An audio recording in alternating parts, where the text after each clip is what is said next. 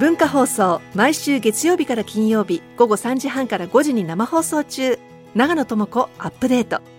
有識者を迎えニュースを読み解くコーナー。ニュースアップデートをポッドキャストで配信中。お聞きのポッドキャストアプリから長野智子アップデートで検索してください。大竹のもっと言いたい放題。火曜日はフリーライター武田砂鉄さんです。テーマは政府が決定した子ども大綱には何が書かれているのか。はい、はい、と先週の22日金曜日にですね、うん、政府がこれから5年間程度の、まあ、子ども政策どういうふうにするかというのを決めるこう子ども大綱というのを決定したんですけど、はい。うん、まあ、これ子ども大綱というのは初めてでなぜかというと、今年4月に子ども家庭庁というのが、はい、まあ、新たにできまして、うん、これまでは少子化対策対策大綱とですね、うん、子ども若者育成支援推進大綱、うん、子どもの貧困対策に関する大綱という、まあ、3つあったんですがこれをもうまとめて1つに作成しましたよと制作しましたよということなんですけれども、まあ、そもそもあの子ども庁だったのが子ども家庭庁になった、はい、なんで家庭が入るのかっていうのは、まあ、子ども家庭庁出る時にね結構議論されましたけれども、まあ、その自民党内にいわゆる伝統的家族観を重視する保守派に配慮した形でそうなった、まあ、おおよそ今問題になっている派閥がほとんどというふうに言われてますが、まあ、かつてあの2012年に自民党改憲草案というのを出したときに、うん、えー、家族は互いに助け合わなければならないという、はい、まあ、現行憲法にない文言を入れたということが思い出されますが、うん。まあ、とにかくこれだけ家族の形暮らし方も選択肢が出てきたのに、うん、まあ、子どもは家庭でというふうにネーミングにこだわったのが、まあ、子ども家庭庁だったわけですけれども、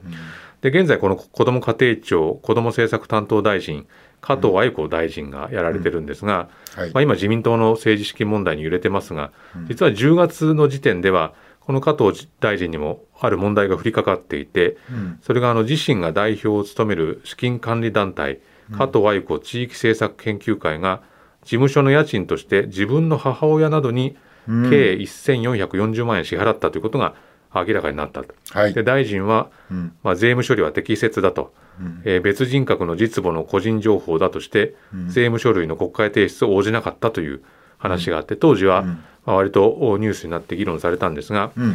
まあ、今これだけ別の問題が明らかになってくるとなんとなくそのまま議論されなくなっていると。当然これ母親に支払ってるわけだから還流の疑いがありますよねというふうに言われても仕方ないんですが、まあ、これどうなったんだろうかと。はいで、まあ、今回この子ども大綱ですね、まあ、貧困対策とか体罰とか不適切な指導の防止児童虐待自殺を防ぐ取り組み強化盛り込まれていてこれ自体は当然のことなんですが、うん、まあ、これはずっと盛り込まれてきたことでもあるんですが、うん、まあ、一つ大きな変化があったのが校則の見直しというのが新しくできまして、うん、まあ、校則について必要かつ合理的な範囲内で定めるものとした上で校則を見直すにあたっては子どもなどから意見を聴取した上で定めていくことが望ましいと書かれています、これはまあ重要なことだと思うんですね。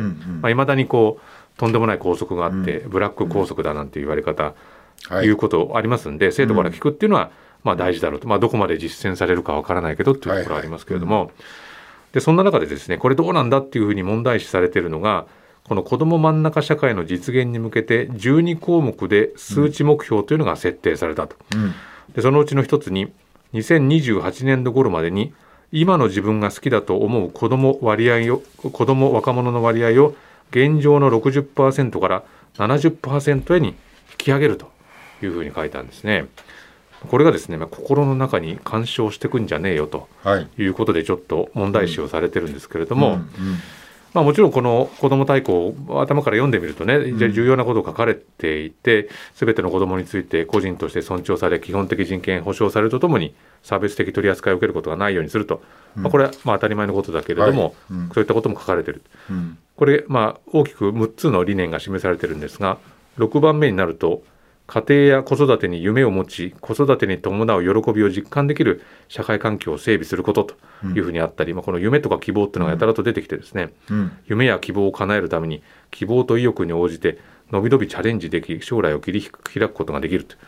まあ、夢はいいからもうちゃんと仕組み整えてくれと思う人が多いと思いますけれども、でこの対抗の最後にさっき言ったこの数値目標というのがずらっと並んでいて、はい、まあ、先ほどの今の自分が好きだと思う子ども割若者の割合を60%から70%に引き上げる。これだけじゃなくてですね自分には自分らしさというものがあると思う子ども若者の割合というのを90%まで引き上げると。まあ、自己肯定感を上げろということらしいんですけれども、あるいはですね自国の将来は明るいと思う子ども若者の割合、うん、31%から55%に上げようと、目標低くないかということも 思ったりもするんですけれども、はい、まあ、とにかくこういうこうあのこういう子どもであってほしいっていうものが、まあ、ちょっと数値として示されると、ちょっとどうなのかなということは思ったりもしますけどね。そうですね、まあ、夢とかそんなこと言ってもね、うん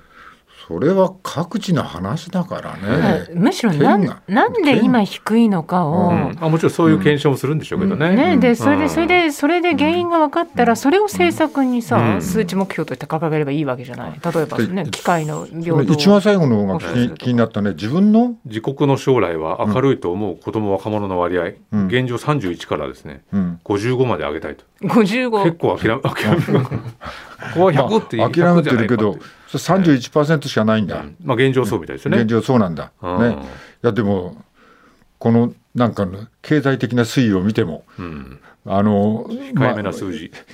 ま、周りを見ても これが、そう50はなんか、逆に俺は目標が高いと思えちゃうまあ、高いと思うかもしれないですけどね、うん、うんであの今年ちょっと話題になった記事で、うん、朝日新聞の記事で今手元にあるんですが、うん、子どもの心データで見る意味は、うん、サイトの閲覧履歴や検索数を可視化という記事がありまして、これ東京の渋谷区がですね昨年から教育ダッシュボードって呼ばれる仕組みを導入して、小中学生に配ったタブレットでですね、子どもたちがどういうウェブサイトを見たかとか、うん、子どもたちが今の気持ちを晴れとか、うん、雨とか、そういうマークで記録する心の天気っていうのが表示されると。はい、で埼玉市でも来年度から導入が始まって、うん、授業についてのアンケート結果を AI でポジティブかネガティブかを判断して、うん、文字の色を変えてこう表示する機能なんかがつくと、うん、つまりその子どもたちがどういうことを考えているのかっていうのが、うん、まあ、このデータで取られていくっていうことが今結構教育の中で進み始めていると。これちょっとやばくないですか？こういうことと今先ほど言ったですね、その自分が好きだと思う子どもの割合とか、自分らしさを高めようっていうようなところが掛け合わさってくると、ちょっと嫌な感じがするなというふうには思いますね。うん、うん、なんかなんかわかんないけど全体的に心の中に入り込んでくんじゃねえよっていう感じがそうなんですよね。漂うんですけど。じゃねえよ感がすごく強いですね、うん、で僕今あの、うん、岩波書店で刊行されてる「世界」っていう雑誌が、はい、まあ、リニューアルされましてちょっとそこで新しく連載を始めてですね、うん、まあ、いろんなこう教育関係者にインタビューをするみたいな連載を始めたんですけども、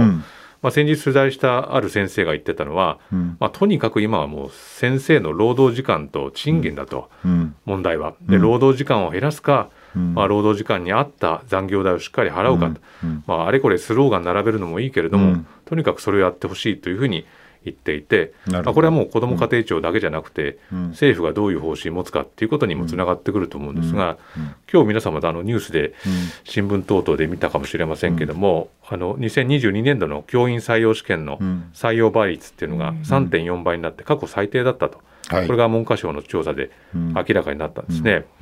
小学校が2.3倍で、まあ、過去最低だと、まあ、当然これ、まあ、いろんな報道等でこう厳しい労働環境っていうのが伝えられて、うん、そこに対する懸念っていうのが影響しているというふうに思うんですけど、うん、とにかく労働環境と賃金だと、うん、これ全てのところに言えると思うんですけど、はい、まあ、そうなってくると、この今子ども家庭庁の大臣であるね加藤さんが、この事務所の家賃としてね、自分の母親に1400万円も支払ってたってことが明らかになって、そのままなんとなくなし崩し的にやってますよ、それに対してきちっと説明してませんよっていう状況っていうのは、これはちょっとおかしな話になるんじゃないかなっていうふうに思うんで、まあ、そういう心の問題にずけずけと入ってくる前に、きちっと仕組みを整える、ね、時間を確保するお金を払うって、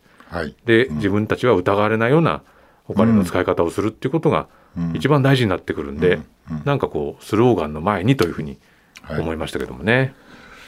なんでもだから表じゃみんなうまくいかないから、うん、どんどん裏を作っていこうっていうね。そうですよ。さあ、政治家の他の人たちもそうですけど、えーあ裏に金を持ってって、表は